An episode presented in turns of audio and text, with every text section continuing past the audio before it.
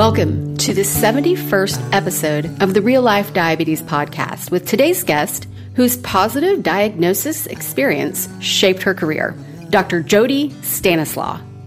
If you're new to the show, my name is Amber Kluwer, and I'm the co-founder of the Diabetes Daily Grind and host of the Real Life Diabetes Podcast. I've been living with type 1 diabetes for about 36 years or so and enjoy sharing my story and those of others who are living their best life. This show is unscripted and authentic conversation with those affected by diabetes and their families. I hope each episode brightens your day, makes you laugh, and reminds you are not alone. A few weeks ago, I connected with another T1D who literally just embarked on the 12-month Remote Year adventure. She was a ton of fun to interview, and her no-nonsense attitude and ability to laugh at what life throws at you is inspiring. In this episode, we share lessons learned and seriously question, how much insulin we packed in our earlier years while traveling abroad. I am living vicariously through Jody and intend to meet her in person at some point on her epic overseas journey. But before we get started, I have a few quick announcements. I am excited to introduce the newest Real Life Diabetes Podcast advertiser, InPen, the only FDA-approved smart insulin pen and app system. 5 years ago, Companion Medical identified a hugely unmet need after discovering that only 7% of insulin users tapped into pump therapy. Their integrated diabetes management ecosystem includes a smart insulin pen that automatically sends your dose to an app on your smartphone, tracking insulin on board and providing a dose calculator, which can help avoid stacking while calculating more accurate doses. The InPen is hassle-free, has a clean design, no recharging, no downloading. Everything is done automatically, making life with diabetes and multiple daily injections a lot easier. As someone who has never tapped into insulin pump therapy, I am ecstatic to discover InPen. It will be the next tool in my diabetes management tool belt, allowing me to give multiple daily injections with confidence. You can find more information about InPen at companionmedical.com, and links will be provided in the show notes. Number 2. Do you have a diabetes hack you'd like to share? For example, have you ever embarrassed yourself when your blood sugar was out of whack? I mean, everybody has a story there. Or has your CGM alarm gone off at the worst possible time? If you have something you'd like to share anonymously, feel free to send me a SpeakPipe message on the Diabetes Daily Grind website or a voice memo to Amber at diabetesdailygrind.com. Let's hear today's hack. Hey out there, a couple of quick diabetes hacks or tricks for you. I have had type 1 diabetes for over 20 years, and I always hate thinking about diabetes as a disability. But as I have gotten older, I've appreciated a deal and a couple of things that I have done because I have type 1. The first is I spent $10 on a processing fee for my National Parks Pass, and I saved over $150 on campsite fees, and entry fees to 4 national parks this summer. It took minimal time to get the pass back, so definitely utilize that service because of your type 1.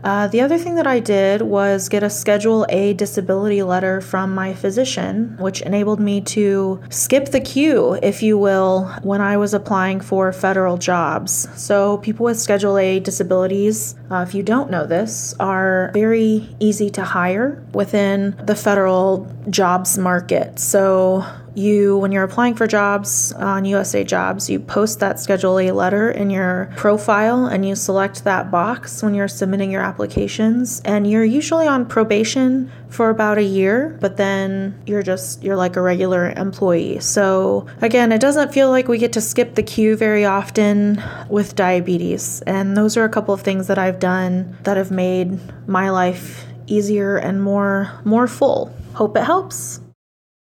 Number 3, Patreon platform people. You, your company, your cat, your sock, or whomever can sign up to help keep the episodes coming. It is easy, and costs as little as $5 per month. And let's be honest, that's cheaper than a grande pumpkin spice latte you shouldn't be drinking. Just kidding. Drink what you want. Number 4, I'm off to the Diabetes Mind Innovation Summit and will be hanging out in San Francisco, November 5th through the 9th, 2019, just in case you're listening to this at another time. You know I love to connect with my diet peeps, so please hit me up if you live in the area. You know how to find me.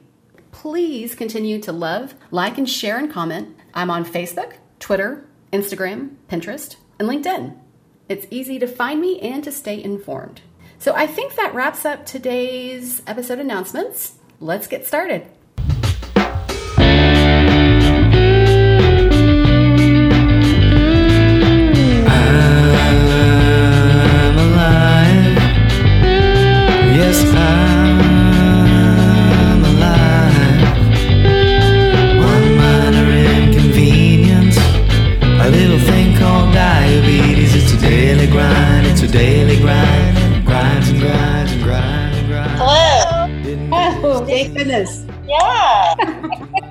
Well, let's start with the fact that I want the listeners to know. So I'm sitting here in my home in Oklahoma City, and where am I reaching you?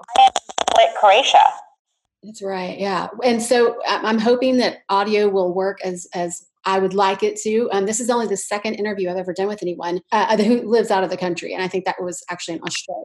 So positive vibes that the international gods are in our favor. Oh, no, I'm not worried about it. I've been doing lots of stuff, talking to people. Why don't you tell me a little bit about your diagnosis story?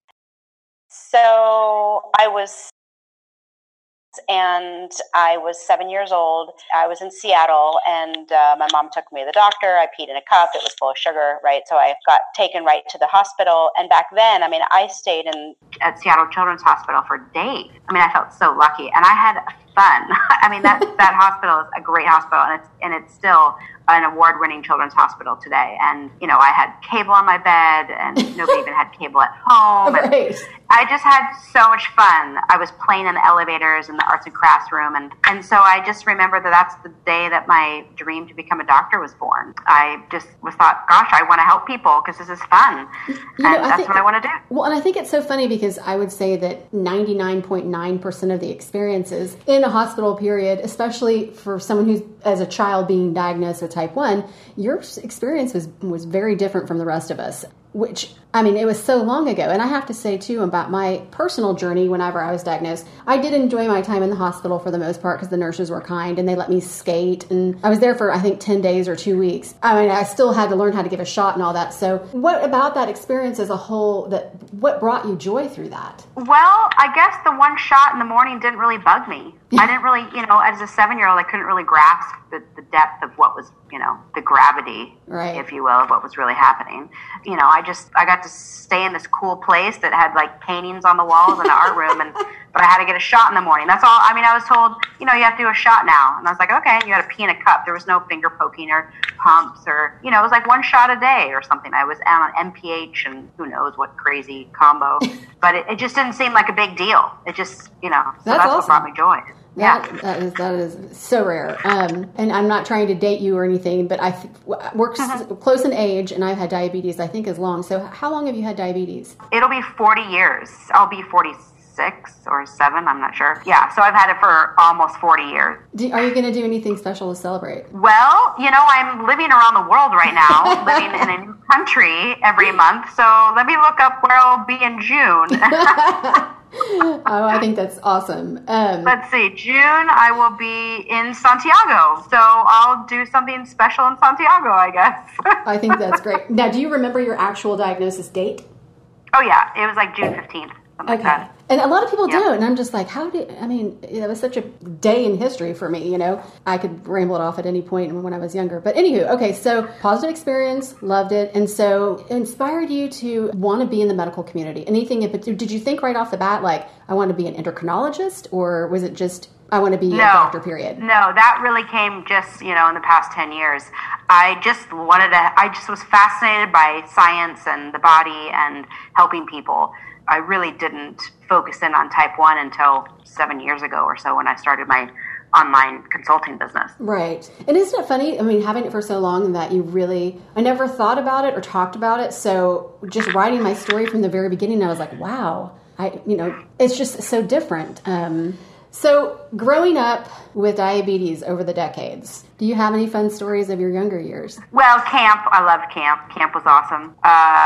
Always did the diabetes bike-a-thon. Right. Did you know anybody else with diabetes besides the people at camp? No, I didn't. There was, I think there was like maybe two guys at my high school, but I never had any friends with type 1 except at summer camp. Were you athletic, or did you, what was, and I only asked because I was in cheer and dance and everything. And yeah, I was able to do everything I wanted. So were you active in those years? Yes. Yeah. I played soccer for 10 years. I water skied, I snow skied.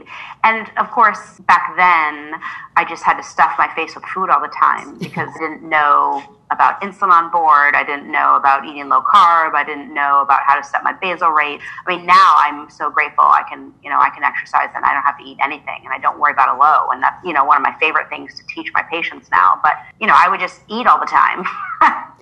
So, and reading a little bit about your story. So, I did 2 shots a day before breakfast and before dinner. It was the same dose every time. My family and the way that I was taught at Children's Hospital was, no sugars. They didn't really talk about, from what I remember, concentrated carbs. It was more just no Snickers, no cake, nothing sweet like that. And so I kind of like you, when reading that you did everything that was asked of you. You were compliant. I was until I started. Yeah, I don't remember diabetes. I'm very grateful to my parents because they never made me feel like there was something sad or bad about what I had. They just made me feel very special, and I loved feeling really special, but definitely started sneaking food probably after about 4 or 5 years of having type 1, probably when I was around 10, 11, 12, I think. Mm-hmm. I started rebelling, but silently, because I still wanted to please everybody on the outside. I just remember I was obsessed with wanting to have sugar because I think, it was such a big no that anytime a child is told no. And so whenever I'd go to a friend's house for a sleepover, I would raid their freezer for the ice cream. I knew where their cookies were. And I have no idea how I managed the highs I got after that. Then, it turned into an eating disorder, and I don't know how much you want me to go into that. You can talk about it. Yeah, if you want to share it. That's a very personal story. Yeah, no, I don't mind. I just started binging a lot, and how I grew up is on the exchange diet. So mm-hmm. I was told I had, I could have 1 fruit, 1 starch, 1 milk at breakfast, maybe 1 fruit, 2 starches, 1 milk at lunch, and then dinner was the same. If you wanted to have sugar, you'd have to just eliminate your starch exchanges, and then you could have a sugar exchange instead. Right. So it was just this ridiculous, very, very strict. It was exact same timing because, of course, back then the insulins, took so many hours to work. You'd have to do your dinner shot at lunchtime practically. Yeah. And so we weren't taught any flexibility. There was no flexibility. So I don't know how I managed. We weren't even taught how to change our insulin dose. Right. So, I must have had horrendous highs for years. I started kind of binging and sneaking food at 12. And then it wasn't until literally my 20s that I went to an eating disorder rehab center. Mm-hmm. It just became such an obsession. And there's just, emotional causes behind it as well. There's a lot of pressure to be thin in my family. Food can be so comforting when you're feeling stressed out and lonely. Yeah. There's the rebellion. So I feel like I had 3 major kind of forces, that the rebellion with diabetes, the pressure to be thin, the wanting food for comfort. It was just such a tornado of emotions, if you will. And I never was able to grow up with are you hungry, Jody? Well, what do you want to eat? Right. Those are 2 questions that never got asked, right? Ever. And so how did you flip the switch on that? What was the breaking point where you're this is, something's got to change here? Well, I'd like to say there was a switch that was flipped. It was more like decades of therapy and decades of 12-step meetings.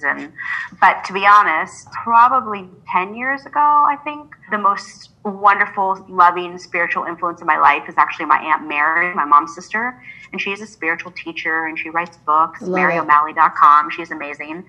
And I was still binging, and I hated myself. I was so embarrassed. I'm trying to be this perfect doctor and this perfect person because I thought perfect was such a way to be in life. And I can't stop binging. There was just this force that I would just get. It was like a drug addict. I needed my drug, and I wouldn't even be able to talk myself out of it. And she is the first one that ever said, why don't you just practice loving yourself right now as you are? And that concept was so foreign to me because I thought I had to do everything perfect to be okay. Yeah. And it was a life-changing concept that I still just am so grateful to know now.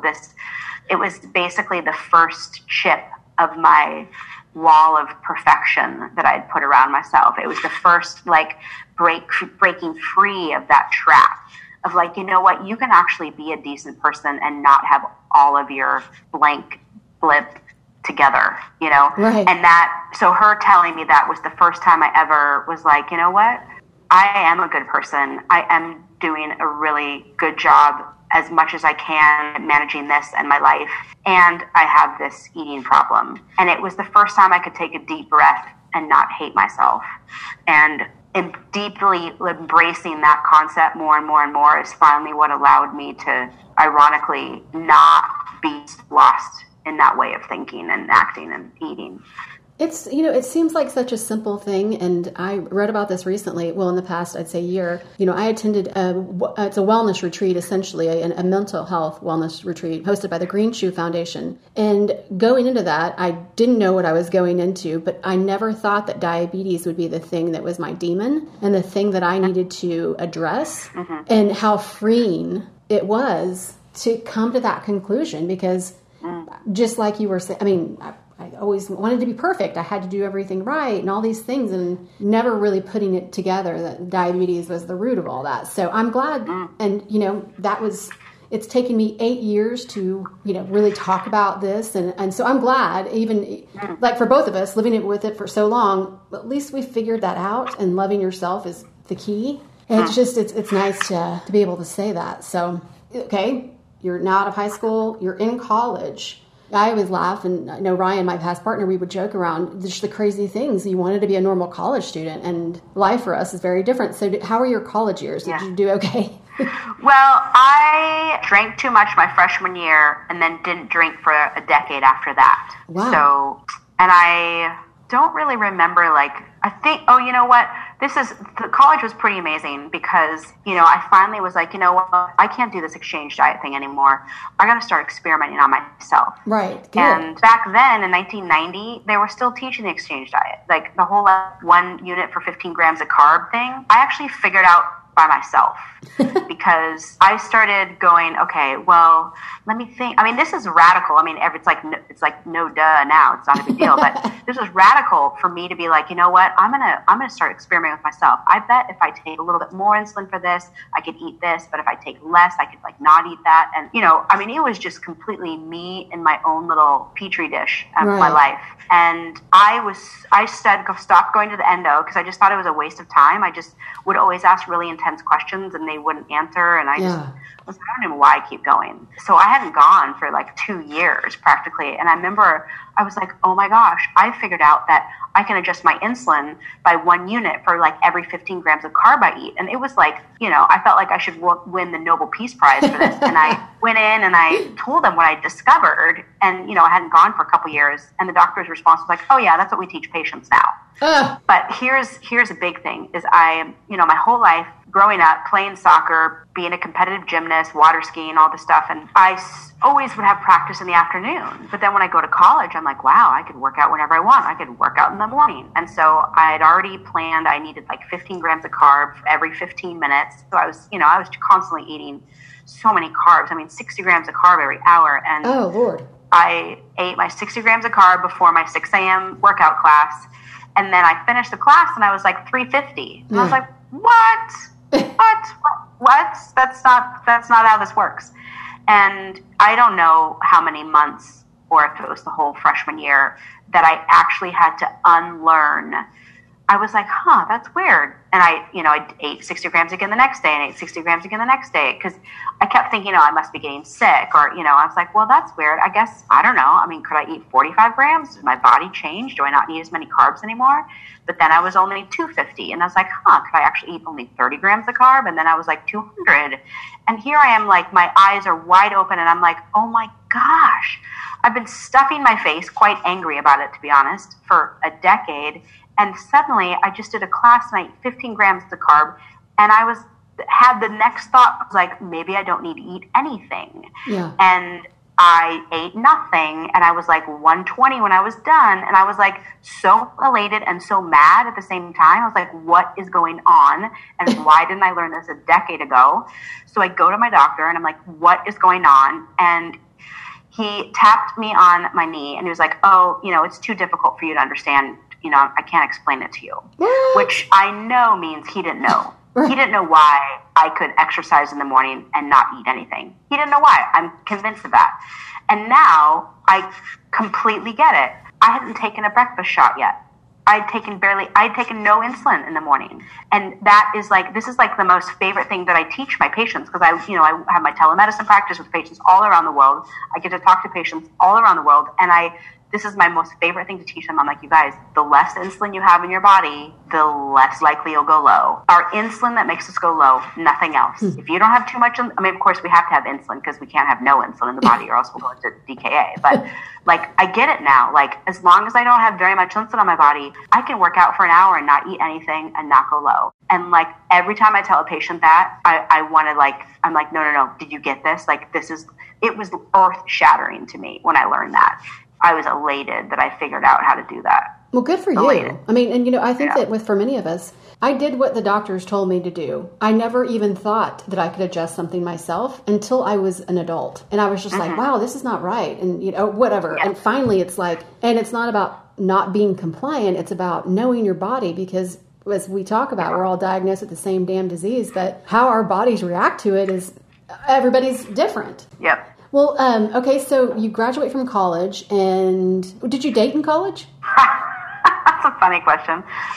No, I didn't, because since I was sober, anybody that drank I thought was immature, so I didn't even have a boyfriend for a very long time. You didn't miss anything. This was rough years. I feel like I was born with a very mature soul, and then diabetes made me that much more mature. I hear you. And I just felt like I can't relate to all you just immature people. Like, I don't know. I loved being a sober person, and I loved the responsibility I had. I loved that I could come and go as I please. I loved that I could drive my car. I loved that I didn't get fat from too much alcohol. I loved that I didn't waste money on it. I loved that I woke up the next morning, went to the gym, and everybody's like hungover. Like, I had like got a high off of like being the sober girl. And yet I didn't date anybody because I don't think anybody could relate to me. But well, that's a good way of putting it too. I think for those younger years, just the way that how you just said that, maybe that'll resonate with someone that, is going into those years. Yeah. Yeah. Yeah. Like, be the cool non-drinker. I thought it was awesome.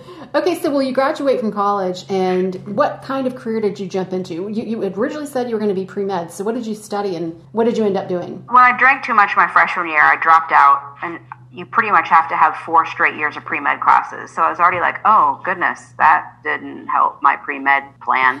So then junior year, I went to a smaller school outside of Seattle. Sophomore year. I was like, okay, I gotta get out of that big drinking school and go to a smaller focused school. And so I did the smaller school, and I was so bored by the end. I was like, okay, I can't do small schools. Yeah, I went from a school of like 50,000 to 3,000, and I was like, I can't do this. And so then my junior year, I decided to go study abroad, and that was the year that I was like, well, if you're really going to go study abroad, Jody, that means you're never going to be a doctor, because you're never going to get your pre-meds done now if you take a whole year of like studying, Italian art history and European business. So I came back my senior year, and I just got a business degree because I thought, well, everybody needs business smarts. Yeah. But when I graduated, it terrified me because I'd spent 20 years of my life planning on being a doctor, or 10 years or whatever it is. And then I thought, I can't sit at a desk. That's the only thing I could think of what you do with a business degree is you sit at a desk. That's all I could think of. And so I traveled. I backpacked around Australia and New Zealand by myself for 6 months. I moved back to Italy. I waited tables in Italy for 3 months. I don't even remember what I did with all my supplies. I was just going to ask, like, how did you... I don't even remember. I have no idea. I must have just gotten insulin in Australia, because I'm quite certain I didn't travel with 6 months of insulin, even though this year... I'm not going to be back to the States for a year. I literally have a year's worth of insulin in the fridge, and I'm just going to keep praying that if the potency stays strong. And of course, there's insulin in every country I go to. I just don't have to figure out how to deal with it. But I have a year's worth of insulin with me. I have a 6 months worth of CGM Dexcom supplies with me because I couldn't fit a year's worth in my bag. But so then I finally came back from trying to run from reality. And I thought, well, maybe I'll just be a pharmaceutical rep for Eli Lilly. And that's what I did. So I thought, well, I could just sell insulin and skip going to med school. But for the next 5 years, I worked for Lilly for 3 years, and then I sold insulin pumps for 2 years. And within 6 months of my Eli Lilly job, I was like, I'm never going to be a sales rep. I have to be a doctor.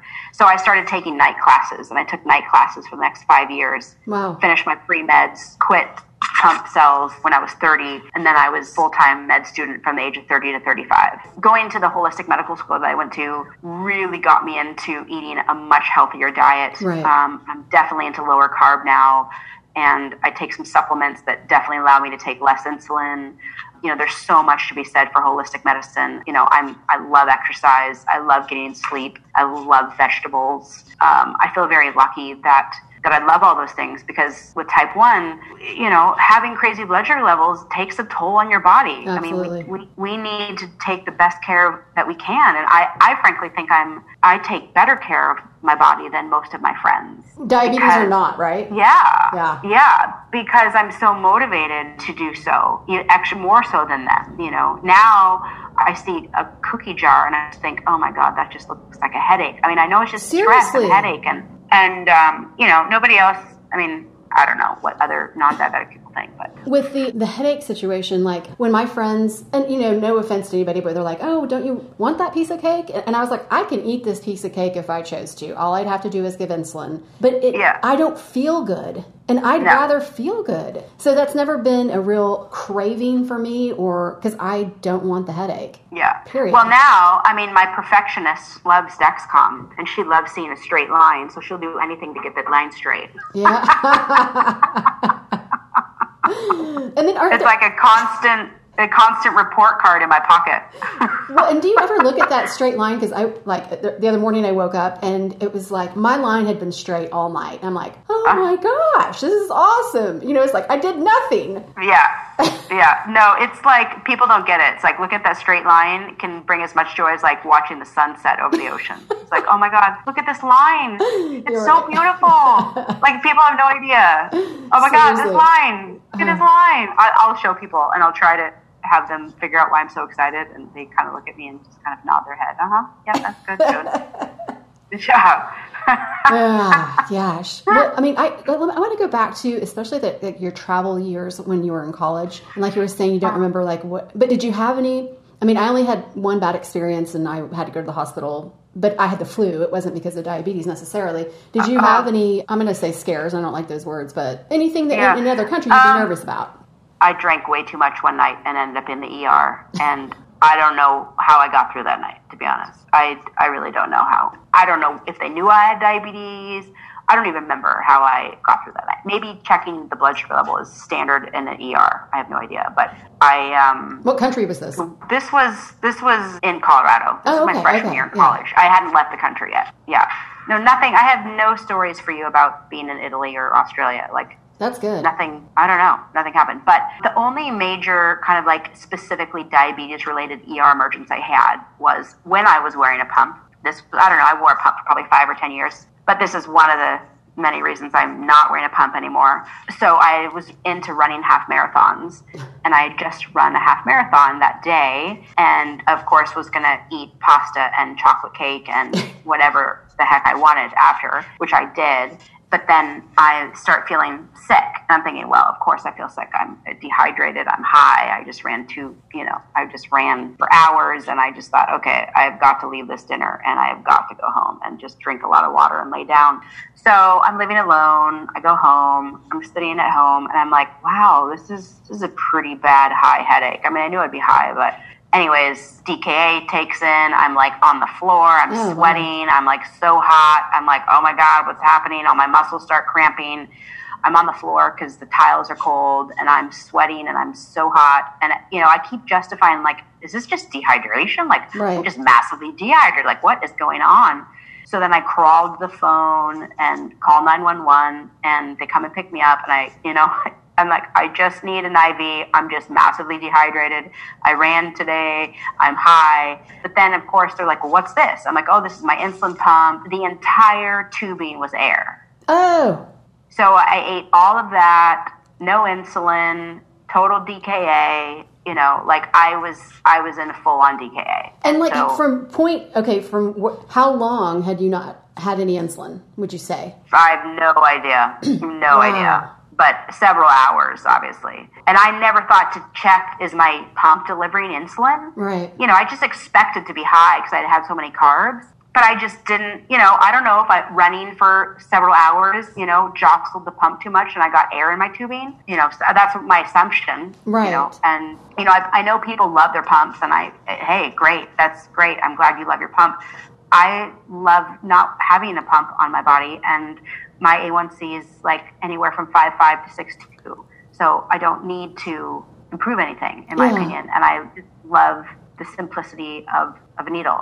You know, I was just at the state capitol yesterday, and there was a presentation by an endocrinologist. One of the graphs that they were showing was the difference between someone that's just an MDI, a person that's an MDI and has a CGM, a person with a CGM and a pump. And it was crazy. It also showed, okay, so it talked about A1Cs, but then it went into the use of pumps during what age brackets. And I think that from what I understood, and if I can find those slides, I'll include them in the show notes, but our age, like anywhere from 35 and up-ish until like 60, people are going back to MDI. It's the... Oh. Yeah, I mean, and I can understand the younger years because maybe it's easier to control on a child, but it was, yeah. I was really, because I feel like, you know, I get made fun of for, I've never even held a pump in my hand. Oh, wow. Yeah, so I've always been MDI, and my A1C is good as well, so I feel like if I've mastered this, why try something new? Yeah. But then at the same time, I'm like, well, if I could improve, and this was the tool I needed, you know, it's just one of those, you figure out what works for you, I guess. Yeah, I mean, hey, there's lots of people that love their pump, and I say that's great, but to me, it's just like there's so many things that we have to fiddle with and hassle with. That, like, I got to fiddle with supplies and insurance, and I'm run out. Oh, my tubing came out. Oh, I'm like, oh my gosh, I just, you know, my shot has never caused me a problem. Okay, so now do you? Because there's a lot on the social media and stuff about people complaining about giving a shot at the table or whatever. So do you remove yourself or do you shoot up at the table? Oh, I've never gone out of my way ever. Right, I'm like, I always tell people, hey, I'm going to have to give it a shot. If you don't like needles, don't look, but I'd like to eat, you know, or something. Yeah, I mean, I've done it so quickly. Like, I'm traveling with this group of 30 other people that can just work remotely. I'm still working every day. You know, I've talked to patients earlier today, and, you know, because all I need is phone and internet to do my job. And so there's like 30 of us that are traveling together for a year. There's this program that, you know, I'm on. And so I just met 30 new people 2 weeks ago. You know, my year-long journey started 2 weeks ago. So, you know, I'm getting tons of questions about, and they're like, well, how often do you have to take a shot? And I literally had just taken one when I was talking to her. And I was like, I just did one. And she goes, you did? I'm like, yep. Because I, you know, do it in seconds. You do it at the table. Like, you don't even, you know, they think you're just putting your napkin on your lap or something. Like, it's not even, or, you know, I kind of generally always hold the needle like completely enwrapped in my hand. Yeah. So, you know, it's like, I'm so fast. I'm so quick. I don't want to offend anybody, but I also, you know, I think, you know, that big article that came out when that, you know, I don't know, it was a few months ago, right? When all of this came into the headlines about that lady that complained.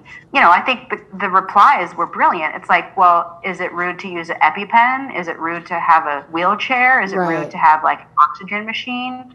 I get the point that it's offensive, I guess. I mean, I could see that. I don't know about offensive. I mean, maybe it makes somebody feel uncomfortable, but I mean, I want to say to those people, walk one day in our shoes and you will never say that again. I mean, she's ignorance, I guess. Okay, so let's go into your career. So you've taken, and this is one of the reasons I really wanted to interview you, is because, you know, I started the Diabetes Daily Grind and Real Life Diabetes Podcast because I wanted to provide real support for people living with the disease. And I feel like you mirror that same thought process with providing real support for your patients. So let's talk about how you shifted into, I'm not going to say this correctly, naturopathic? Yes, naturopathic. I'm a naturopathic doctor. So there's 3 medical schools in the country that give this doctorate in naturopathic medicine. I went to the one in Seattle, There's one in Portland, and then there's one in Arizona. Mm-hmm. You need a pre-med degree to get, or pre-med undergrad to get in. It's a 5-year doctorate. I took all the same science and pathology. We took pharmacology, but we also took herbal medicine. We took nutritionist medicine. We took homeopathy and botanical medicine, and it's brilliant. And I basically, with all of the zigzags I did through my 20s, leading me away from med school, mm-hmm. part of that was because I really didn't like any MDs that I met. I mean, after my beautiful Seattle Children's Hospital experience, anybody after that, I was like, wow, I don't know if I like you guys so much, and you guys don't right. seem that happy, and it seems really scary to go through med school, and, you know, a lot of money. And so I kind of was like, I don't know if I want to be part of that club. But then when I heard about this holistic medical school that just seemed like so much more up my alley of thoughtfulness and kindness, and that's when I was like, okay, this is where I'm going. So it's, I mean, I'm trained as a general practice doctor. I took pediatrics, I took geriatrics, I took oncology, I took cardiology. And in 15 states in the U.S., we are seen as just a regular primary care doctor. We're on insurance plans, we write prescriptions. There's 35 states that don't recognize our degree, and that's because there's either pushback from the MDs yeah. or there's just no demand there. Like, I've been in Idaho before I went on my trip around the world, and there's only like 15 or 20 of us in the whole state of Idaho. So naturopathic doctors, that's why, you know, people can't even pronounce it, you yeah. know, but it's, I mean, if you haven't found a naturopathic doctor, or functional medicine can kind of be similar, I suppose. Those are MDs that realize that they need to look more deeply at the root cause of things. I just think it can change your life. But I decided that when I graduated, because I've got this wanderlust in me, that I thought, I don't want to sign up to work at a hospital. I just didn't want to do that. So I learned how to create a business using the internet. And now I have a full-time telemedicine practice where I help type 1s. And I've got a pretty good following online. I have a TED Talk that has almost 2 million views now. That's great. I've got over 5,000 people on my newsletter list, and that's growing every day. What? My goal is to just get my name out online as much as possible. People can have a free call with me, and then I explain to them my offerings if we work privately. I do private calls with patients, but I really want to reach 1 million people. Like, that's so my goal. I'm so acutely aware of what we need. We need better education. We need better support. We need better understanding. And this is universal. Patients in Australia, patients in Europe, patients in Asia, they're all like, my doctor doesn't get it. I'm like, I know. It's okay. I get it. You promise. Yeah.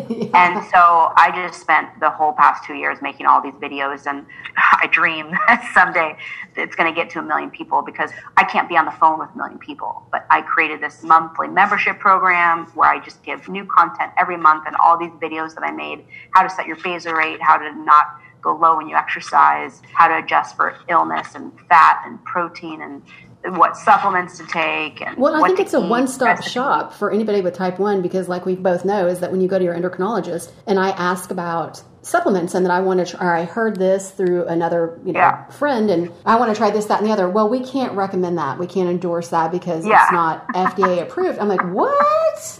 You mean there's no scientific data that says that vitamin C helps, you know, whatever it is. So I'm really glad to know that you're out there. And you know, we hear often, I want an endocrinologist or someone, my GP or whomever, to live with the disease because they will understand. Yeah. And so you're kind of a diamond. I'm going to toot my own horn here, but what I provide is life-changing. I'm the only person in the world that I know that I don't know any other naturopathic doctor who has type 1 diabetes who's committed her career to helping type 1s around the world via the internet. I feel like it's only a matter of time before millions of people find me, because I love what I do. I know I'm really good at it.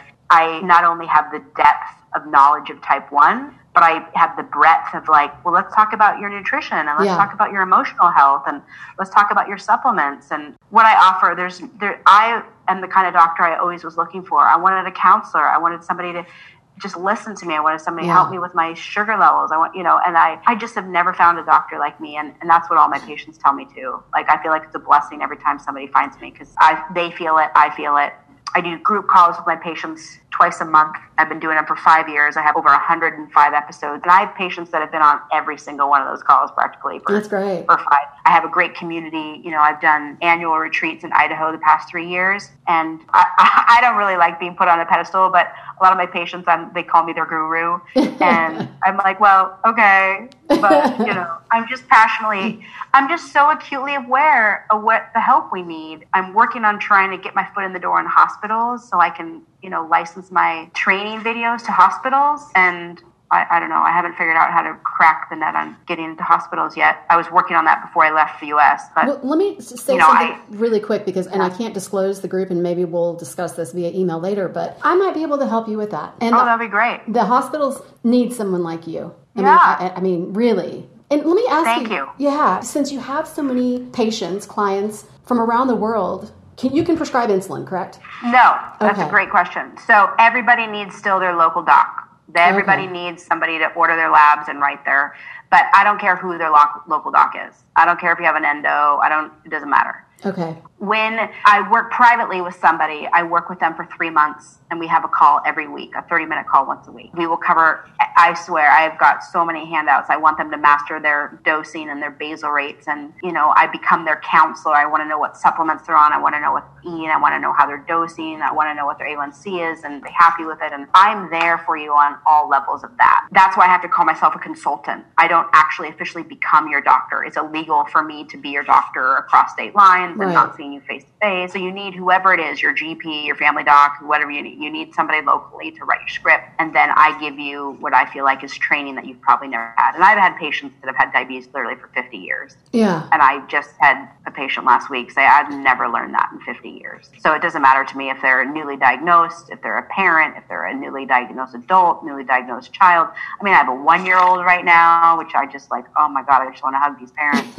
I've got 70-year-olds and I can help anybody, but I can't be your doctor. Well, and I think the good thing too, and we talk about this often in the diabetes community, is you're just another very valuable tool in our tool belt. I have probably 5 different doctors that I see are specialists. And so each one of them brings something to the table and you obviously provide a well-rounded experience. And the fact that you even call yourself a counselor, that's what people with diabetes need is somebody who will just listen when they're pissed or don't understand. Yeah. So I think that mental health part is probably the most valuable because they're not getting it anywhere else. Yeah. I love doing it. I really do. You know, a lot of us are like, I don't know why. I just never pre-dose. I don't know why. I always go 250 after I eat. Like I had this one patient. I don't know why. I just, you know, and we did a piece of work around this and she started crying and she uncovered this anger that she had about getting her. She got diagnosed like 3 days before she was supposed to get married. Oh. And then she went right out. You know, she literally still got married. She got diagnosed and then she got married and she just never processed how angry she was. And I just was like, it looks like you've got, and the anger was coming out like, well, screw you, diabetes. I'm just going to eat my meal. I'm a dose one, you know, but she didn't realize it. She was just like, dude, I don't know what's wrong with me. I won't pre-dose. And we just uncovered this. And then I did some work around really helping her with her anger. And then she's like, oh yeah, I pre-dose all the time now. You know, you need to have somebody skilled to figure out, it's not just willpower. So many people are like, oh, I just need more willpower. I'm like, I have a lot of it, but I couldn't stop binging on food, because there was such a huge emotional pain that my eating was trying to fix that it wasn't a lack of willpower. You know, you can't just say, oh, stop eating, Jody, because I tried that for a decade and it didn't work. Well said. Well said. If you can ramble this off, so you're traveling for 12 months, and just know, listeners, this is the program that I was talking about in episode 67, that I'm so jealous because I was supposed to be heading out in January, and I really do hope to meet you in person somewhere along this trip. That'd be amazing. Tell me what countries you're going to be in over the next year. Okay. Yeah, the company's called Remote Year, remoteyear.com. Amazing. They should pay us at this point to say this because I talk about this so much. Go ahead. They should. Yeah. Well, we have affiliate links. So if anybody wants to sign up, make sure to get Amber's affiliate link. So thank you. Yes, absolutely. So yeah, so basically they organize our whole life for us. I'm up in this amazing apartment and then I have a workspace down the street and they organize all these social events for us. So I'm just living my same life. I'm working, but I get to work around the world with 30 other people. So this month is Split, Croatia, which is just gorgeous. This town is very clean, very modern, very beautiful. If I spoke Croatian, it'd be a great place to live. November is Lisbon, Portugal. December is Valencia, Spain. January is Cape Town, South Africa. And the next 4 months are Asia. February is Hanoi, Vietnam. March is Bangkok, Thailand. April is Kyoto, Japan. May is Kuala Lumpur. And then the last 4 months are South America. Santiago, Chile, Lima, Peru, Medellin, Colombia, and Mexico City. I love that you can ramble that because obviously you have stared at that and... Yeah, no, I've said that a few times. So tell the listeners like what you plan to do in each of those countries. Well, I'm going to go to a diabetes center. I'm going to the Creation Diabetes Center, I think on Thursday. I just want to find out what, first of all, I want to find out how much insulin costs. Yeah. I want to find out, do you need a prescription? I want to find out, what is the care for type 1s like? Maybe they need my videos. It was unbelievable. I kid you not. I took a ferry out. So there's 1,300 islands off the coast of Croatia. And I took a ferry out there to just go check out all these beautiful islands. And there is, right off the ferry, a table of nurses doing free health screenings. What? Testing blood sugar levels, checking their eyes, checking their blood pressure. Yeah, they were doing like diabetes screenings off the ferry on this tropical island. Wow. I took a little video on it. It's on my YouTube channel. Ugh. And they're like, oh yeah, we got to check for type 2 diabetes. And I was blown away. That is incredible. Yeah. Yeah, wow. I mean, I haven't seen an overweight person in Croatia. I mean, I haven't seen a single one, to be honest. And everybody's like so fit and healthy. The lady's like, "Oh yeah, we have type 2 here." I'm like, "Okay." We all know that type 2 can happen regardless of your weight as well. So I'm gonna go to a diabetes center in every country, and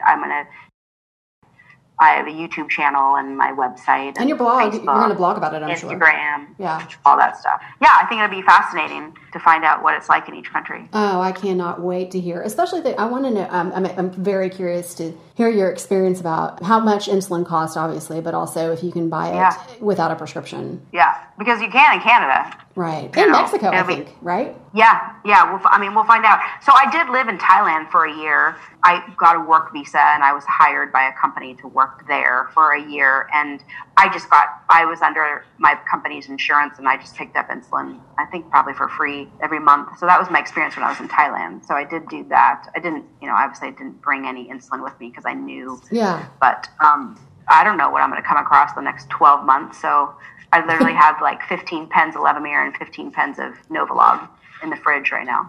I would love if you have time, maybe you shoot me like 3 or 4, or if you can think of anything off the top of your head right now, like 3 or 4 serious packing tips for somebody with type 1, because I know a lot of people are trepidatious traveling overseas and I've never had that experience, but what would you say are the biggest tips? Well, always bring extra. You've got to bring extra. If you're on a pump, always bring needles. Just in case, yeah. Don't depend on your pump. Always bring needles. Always, always, always bring needles. And I frankly think pumpers should always have needles anyways. But just bring extra. I don't know. I mean, that's all I'd worry about. Okay. Did you take any copies of your prescriptions just in case? Yeah, I have 2 sets. Mm-hmm.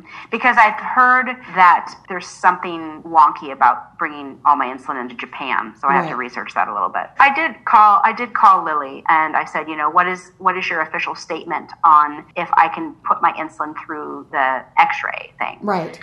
They said it was fine, even though, I don't know, I just don't trust those x-rays. And I didn't want to put my insulin through the x-ray when I've only been on one leg of my trip so far, right? Because Croatia is my first stop. So I thought, this insulin's going to be traveling with me for a year. Lily's official comment was, if it's unopened, it can stay in the fridge, blah, blah, blah, until the expiration date. But it should stay cool 24 hours a day. And so they told me I need to have it in a cooler when I'm on an airplane. And I'm like, okay, I have so much stuff with me to have a cooler. I have 30 pens big enough. We're not talking about one of those little, little cool packs. I'm like I'm imagining like some like little, styrofoam cooler that you go to the beach, and I'm like walking. I'm just not going to do that. So they're like, well, we can't guarantee the insulin will remain its potency if you don't have it cool 24 hours a day. But anyways, I'm not going to go to that extra precaution and carry a cooler with me when I'm on every flight.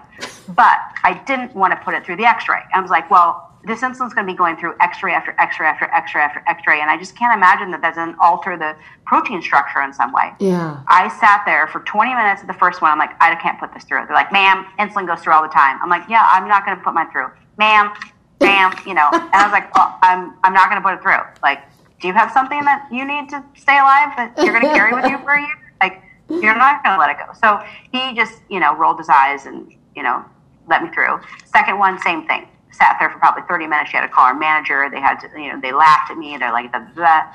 And then the third one, she literally, I don't know. I think I just, I've been traveling for 24 hours. I was just exhausted. And she literally just was like, ma'am, you have to put it through. But in that moment, I just was like, I just lost it. I was like, you just might have screwed up my life, lady. And I just let her do it. The thought of this insulin not lasting a year, it was the first moment I just had that thought of like, this insulin might not last me a year and I can't live without this. Right. It was just this total moment of our life is so precious and we need this little liquid to stay alive. It just really just shook me up for a minute there. The general public may not be aware of that. I mean, there is no ifs, ands, or buts about it, period. No, and they probably just think, oh, yeah, my grandpa's got insulin, diabetes. Right. And, if she forgets her shot one day, she just gets a little headache or, whatever. And I don't expect them to. I'm not one of those people that gets offended by people's ignorance. It was a rare moment in me. And like I said, I've been traveling for 24 hours, so I didn't have any even fight in me to say anything. It's maybe a good thing. You might have punched her. Her arrogance was just rolling her eyes at me, lady, we do this all the time. Well, before we get off, is there any last piece of advice or any other thing you would like to say before we get off the phone? If you're struggling, I'd love to talk to you. All you have to do is go to my website, click on connect, and you can sign up for a free call. We can talk about what your options are. I just want to help people. If your A1C isn't near 6, below 6.5, let's get it there. Let's do this. It's possible. I want you to have a long, healthy life. I really hope people are moved to reach out to me. I've got my monthly subscription. I've got a great community. I'm literally going to be up. Right now it's midnight for me, and then I'm leading a webinar at 1:00, and then I have my group call with my patients at 2:30, and then I'll be going to bed at 3:30 or 4 today. But that's how much I love my patients. So, and let me just ask you really quick with the time change, is that hard on you at all? Well, I don't book myself with 8 hours of patients. Right now I will only do 3 or 4 patients a day. I'm more for, I'm sorry, your diabetes regimen, because when I went to France, I think it was an 8-hour difference, and that was really hard to because I was on Lantus. Oh. And, you know what I mean? Yeah. Oh yeah. I thought you would talk about my work schedule. No, so I'm about 8 hours ahead right now. So I did my Levemir. It was either 4 hours. I did 4 hours early. Mm-hmm. The next day, so I had a little bit of a low overlap, and then I did it 4 hours early the following day, and then I was right back on to regular time. Yeah. 4 hour. Yeah. Mm-hmm. So I help patients with all that, but it really doesn't have to be that hard. You're either going to go a little bit high or a little bit low, depending on if you want to be aggressive or conservative. But your body takes a couple days to adjust to the new light and dark cycle, and that does screw up your basal rate for a few days if you're on a pump. Because our morning dawn phenomenon spike, right. It's used for a few days. So you just have to be ready to be high or low and, be prepared and you'll be fine. And I think, again, that's another one of those valuable tools you can offer somebody, living with this disease, fearful of traveling. You've done it, you know what to do. Yep. And no offense, because when I traveled internationally, I went to my endo and I was like, hey, listen, I'm going to be across the world and I don't know how to adjust. Here's a pamphlet. I was like, thank you for that. I'm terrified now. Yeah. So, people don't get it. Somebody today to me, they're like, so what do you do? What's your job? And I'm like, well, I help type 1s. Oh, you what do you mean you help them? Because I'm like, there's so much they need help with. They're like, oh, okay. And they don't even know. They're like, well, what? What do they need help with? So much. Let me pull out the list. People are just like, oh, you help them eat better. I'm like, yep, that's what I do. I help them eat better.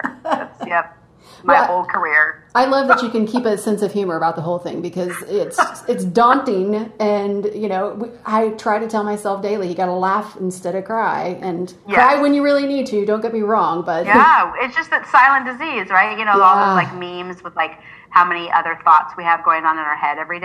And tricks that people just don't see. Yeah. You know, the guy was looking at me like, I don't get what you help them with. I'm like, well, that's because you don't get how complex the disease is. And I'm like, it's a full-time job for us to manage our blood sugar levels. And there's 20 different million variables going on at one time that you have to like juggle and you adjust. And so he kind of maybe started gutting it when I said that. Yeah. But yeah, it's my closing quote is like, I am here to help people. So anybody that's listening, please go to my website and see what I have to help. Check it out for sure. Listen, thank you so much for taking time. Have fun in Croatia. And I will, like I said, I'm living vicariously through you and will be stalking you on all social media. Please put up tons of photos. And like I said, hopefully I will see you somewhere down the road. Absolutely. It'll happen. All right. Talk to you soon.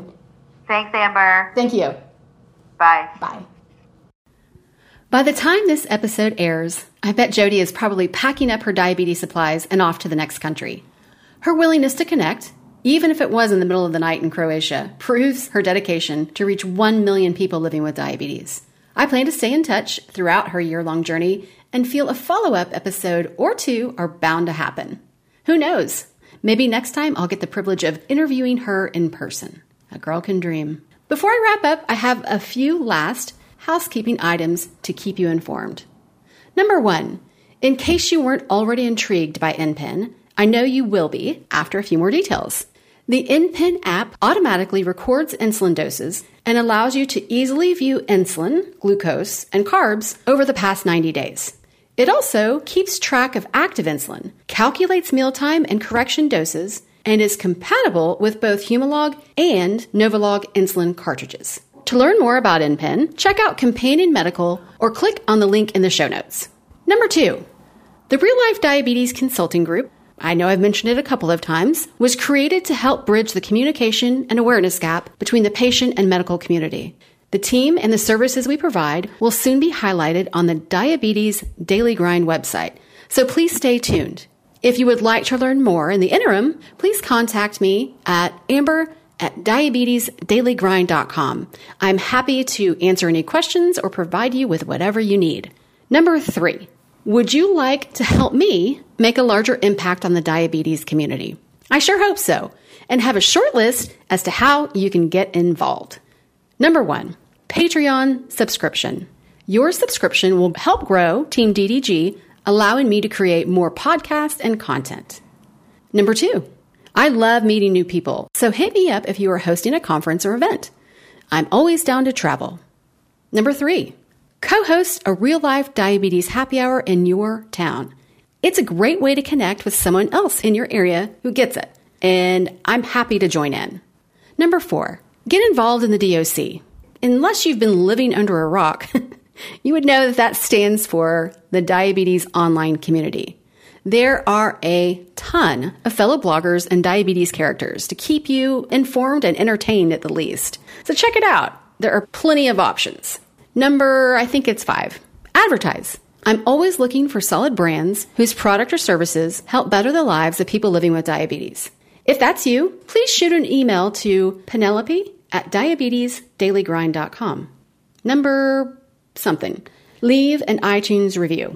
No need for an explanation on that one. I love iTunes reviews, and it really does help me up in the rankings.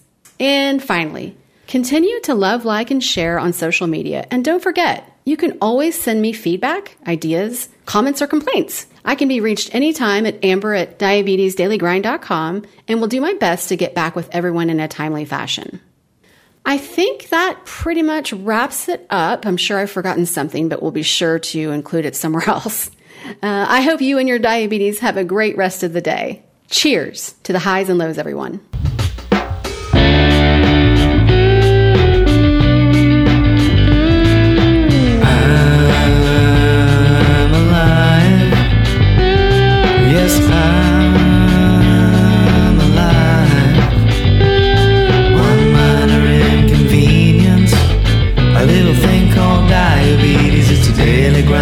Today